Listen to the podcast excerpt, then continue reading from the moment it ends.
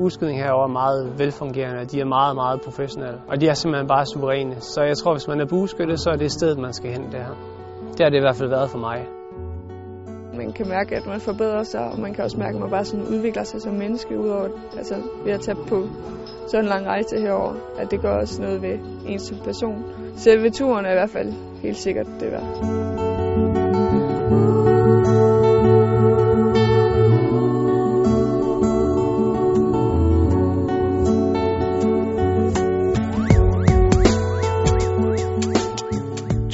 Time syd for Sydkoreas hovedstad Seoul ligger byen Gwasan. Umiddelbart ikke et sted, en helt almindelig dansker vil finde frem til, men alligevel en by, der for tiden er hjemsted for to unge bueskytter fra Danmark, Johan Weiss og den nyslåede verdensmester Maja Jæger. Med hjælp fra Team Danmark og Bueskydning Danmark har de to nemlig dedikeret de næste par år til at bo i Sydkorea for at blive endnu bedre bueskytter og studere på Jungwon University. Det var egentlig Johan, der kom med ideen, tror jeg, øhm, og havde tænkt på det i længere tid, at han gerne ville herover og, og træne i en længere periode. Så hæftede jeg mig sådan lidt på. Jeg havde et ønske om at komme ud bare i et enkelt år. Og det vendte jeg så med coach Kim, og så sagde han, at det var en god idé, men jeg synes i hvert fald, at hvis jeg skulle ud så længe, så skulle jeg gå på universitetet. Øhm, og når jeg nu var her, så kunne jeg jo lige så godt gøre universitetet færdigt herovre. Jeg var ikke klar over på det tidspunkt, at det var nogen mulighed. Så jeg blev dybt bedre, og så tænkte jeg, at det skal jeg da have gang i. Maja Jæger og Johan Weiss er altså ikke kun taget til Guasan for at skyde med bue og pil. Med turen til Sydkorea har de taget hul på en helt ny tilværelse, hvor de ved siden af at skyde hos verdensklassetræneren Kim Yun Tak studerer koreansk på byens universitet. Det er også her, de to skytter bor og spiser de fleste måltider.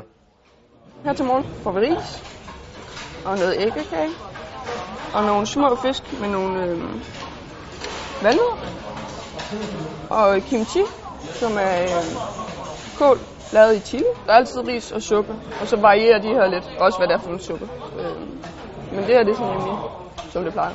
Skolen er virkelig, virkelig god ved os. Øh, det er tydeligt at mærke, at for dem er skydning også første prioritet. Og så tager vi bare koreansk, som det kommer. At øh, de er sikre på, at vi nok skal, skal få det lært. Og de kan også ved også, at vi, vi træner hårdt og også studerer hårdt, så de er ikke i tvivl om, at det nok skal komme.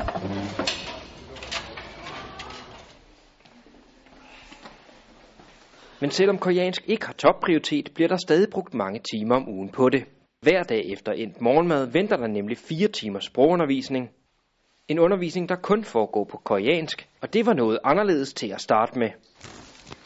Det er meget intens. Man kan ikke sådan sidde bag i og, og døse lidt hen. Man er på hele tiden, øh, og det kræver stor sådan, fokus og meget energi at sidde der i fire timer. Øh, Samtidig med, at der så også er en halvanden time, to timers lektier hver dag også, så det, det fylder også en del. Vi var også lidt uheldige med vores, en af vores første lærer. Han var, øh, han var lidt, lidt hård ved os. Øh, I alle to første dage, der lærte vi sådan alfabetet, øh, fordi det var et helt andet alfabet, som vi skal lære helt fra bunden af. Øh, og så på tredje dagen havde vi ham, og, han, og, og med ham skulle vi så op og stå og læse foran, øh, foran klassen. Og vi havde lige lært alfabetet, så det var helt, umuligt for os. Altså, der var flere oplevelser med, med, den, med den lærer der, hvor man tænkte, ja, det var ikke, øh, det var ikke særlig behageligt. Heldigvis var det en kort overgang på de tre måneder. Nu har skytterne gode lærere, og sproget er begyndt at sætte sig på plads. Man opdager rent faktisk kun rigtigt, hvad det er, man sådan, at man har lært noget, når man kigger lidt tilbage i de bøger, man har gang i før, så man forstår mere og mere af det, der bliver sagt. Ja, og det er selvfølgelig også dejligt.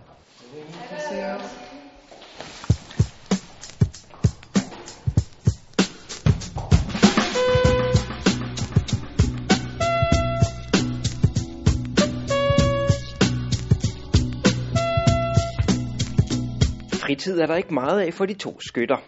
Hver dag så den på fire timers træning på Kim Jun Taks træningsanlæg. Skal lige bruge noget øh, brænde til at tænde op med? I weekenden som denne søndag endda endnu flere timer. Kim Yun Tak har været træner for stort set alle, der er nået inden for bueskydning i verden, blandt andet den regerende olympiske mester hos herrene. Og generelt er bueskydning meget større i Sydkorea, end det er i Danmark. Deres nationale konkurrencer, de øh, bliver sendt på tv, og sådan noget finaleskydningerne er det derfra.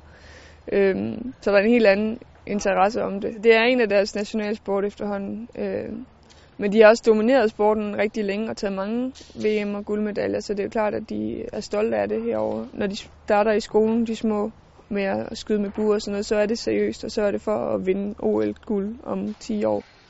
Netop derfor giver det god mening at rejse om på den anden side af jorden for at forfølge den store drøm om at blive en endnu bedre bueskytte. At træne med Kim Jong-tak til daglig er unikt for de to skytter, og noget, der virkelig giver bonus.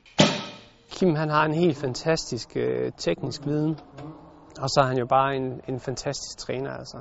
6, 7, 5 mm movement always time. Han har så meget erfaring med skytter. Det er umuligt at finde en træner derhjemme, der er, der er så, så dygtig, som han er. Det at være herover og træne er utrolig vigtigt sådan for min udvikling. At man har en træner hver dag, øh, der kan, kan holde øje med, med det, man står og laver, og man ikke falder tilbage, og kan hjælpe, når man har nogle tekniske problemer. Hver gang han er her, vil man gerne yde sit absolut bedste.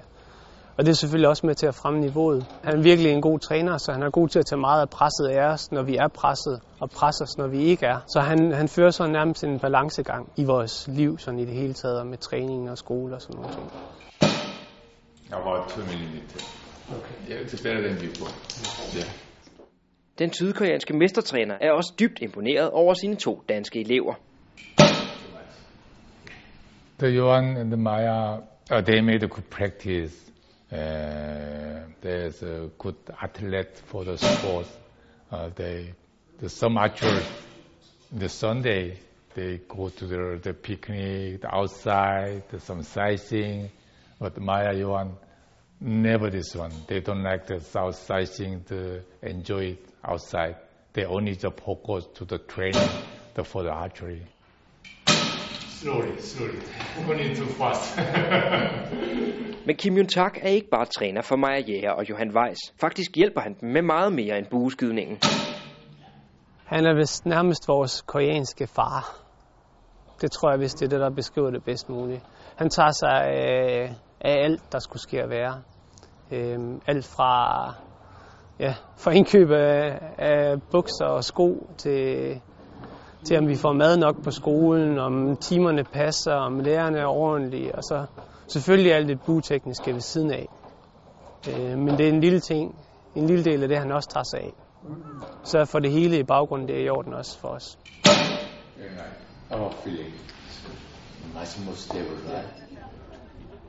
Derfor vil de to danske elever også gøre alt for at vise respekt for deres koreanske lærermester. Og det involverer blandt andet, at de tager med i kirke om søndagen mellem to træningspas. Der er jo stor respekt, så hvis, hvis han synes, at det kunne være godt for os ligesom at, at gå i kirke om søndagen og reflektere en time over tingene, så synes jeg, at det er det, det, vil, jeg, det vil jeg sgu gerne gøre. Altså, det gør ikke noget. Man må også passe, gøre lidt for at passe ind i kulturen herovre, så når man møder nogle andre mennesker, det er faktisk meget hyggeligt, når det kommer til stykket. Og netop det med at passe ind i kulturen er meget vigtigt for de to bueskytter. For det koreanske folk har taget dem med storm. De er utrolig kærlige. Utrolig kærlige og flinke og meget imødekommende. Det jeg opdaget, når jeg begynder at forstå noget mere sprog, det er, at de snakker utrolig meget om, hvordan de tror, man har det. Fordi det er nogle gange lidt svært at kommunikere. Så der er mange gange, de tænker på, hvordan det går, eller om man skal gøre det ene eller det andet, for at man, man har det bedre. Men det er ikke altid, man lige bliver sådan indvidet i tankerne undervejs, så det er ikke altid, man lige ved, hvad der foregår, men det er med rigtig gode hensigter. Efter en kirkegang er det tilbage på bueskyttebanen for at nappe søndagens træningspas nummer 2. De to danskers hverdag byder stort set kun på træning, skole, lektier og så træning igen et program, der var ved at tage pusten fra dem i starten. Her var det godt at være to, så de kunne støtte hinanden. Set i bagklodskabens lys, så øh, havde det nok ikke gået, hvis jeg var taget herud alene. De der tre første måneder bare, har bare været for hård, så jeg var knækket, hvis man ikke havde haft nogen at snakke med dem. Men man havde jo slet ikke haft nogen, man kunne, kunne diskutere det med, eller sige, hold kæft, det var også bare for ringe det der. Man har bare stået helt alene med det. Øhm, så jeg er meget glad for, at vi er to herovre. Det betyder utrolig meget, at man har en, man kan vende tingene med. Og især fordi der er meget af konteksten, der bare er svært at forstå. meget af kulturen, der er så markant anderledes. Så det er rart nok at kunne vente med hinanden. Jeg havde egentlig planlagt at tage over alene, men efter vi kom i gang, så, så ville jeg ikke undvære det. Nu er det blevet for koldt, så rykker vi indenfor og støder. Indenfor en brændeovn. Hvor lang tid de to skal være i Guasan er indtil videre uvist, men målet er at blive i byen indtil OL i Rio i 2016. Vi har sprogskolen her indtil til marts næste år, øhm, hvor der så derefter er muligvis mulighed for at, øh, at starte på universitetet og, øh, og så tage en fireårig professionsbachelor herover, øhm, som jo kunne være en fin mulighed for at blive herover og, og blive endnu bedre til at skyde og kunne træne herover frem mod OL i, i Rio. Det er begyndt at blive sådan lidt mørkt, så vi har, vi har tændt lyset udenfor, så vi kan blive ved med at se skiverne og fortsætte træning. Men der er også en ekstra gulderåd ved at starte på universitetet. De to bueskytter kan få lov til at skyde med ved Sydkoreas universitetsturneringer, hvor niveauet er vanvittigt højt. De fleste af de turneringer, der er meget højere niveau, end, end vi vil opleve, opleve internationalt til de World Cups og de ting, vi har været afsted til. Og toppen den er også meget stærkere sat, end det vil være til for eksempel et VM. Det bliver godt. Lige præcis de turneringer kan også være med til at bringe Maja Jæger og Johan Weiss frem mod de store mål, de har for fremtiden. De mål, de kun opnår ved benhårdt arbejde og næsten ingen fritid. Der var et tidspunkt, jeg tænkte, hold da op, det var meget hårdere, end jeg havde regnet med det her. Øh, coach Kim han sagde, da han kunne se, at vi så trætte ud, at der nok ville gå et lille år, hvor det var hårdt. Det første år, det ville nok være en lille smule anstrengende. Og der tænkte jeg godt nok, hold da op, et helt år med det her, det er da, det er da meget. Men det er hurtigt faldt til ro. Man vender sig selvfølgelig lidt til det, tror jeg. Men så kan man også høre, når man snakker med nogen udefra, hvor, så, hvor de så hører, hvad man laver, og så når de bliver sådan helt, hold da op, det er meget og sådan noget. Så man kan godt se det egentlig, at det måske er lidt voldsomt, faktisk. øhm, men man har vendt sig til det jo, så det er jo bare sådan, det er. Så kører man bare på. Er det det hele værd? Ja, det tror jeg. Det tror jeg. Det håber jeg.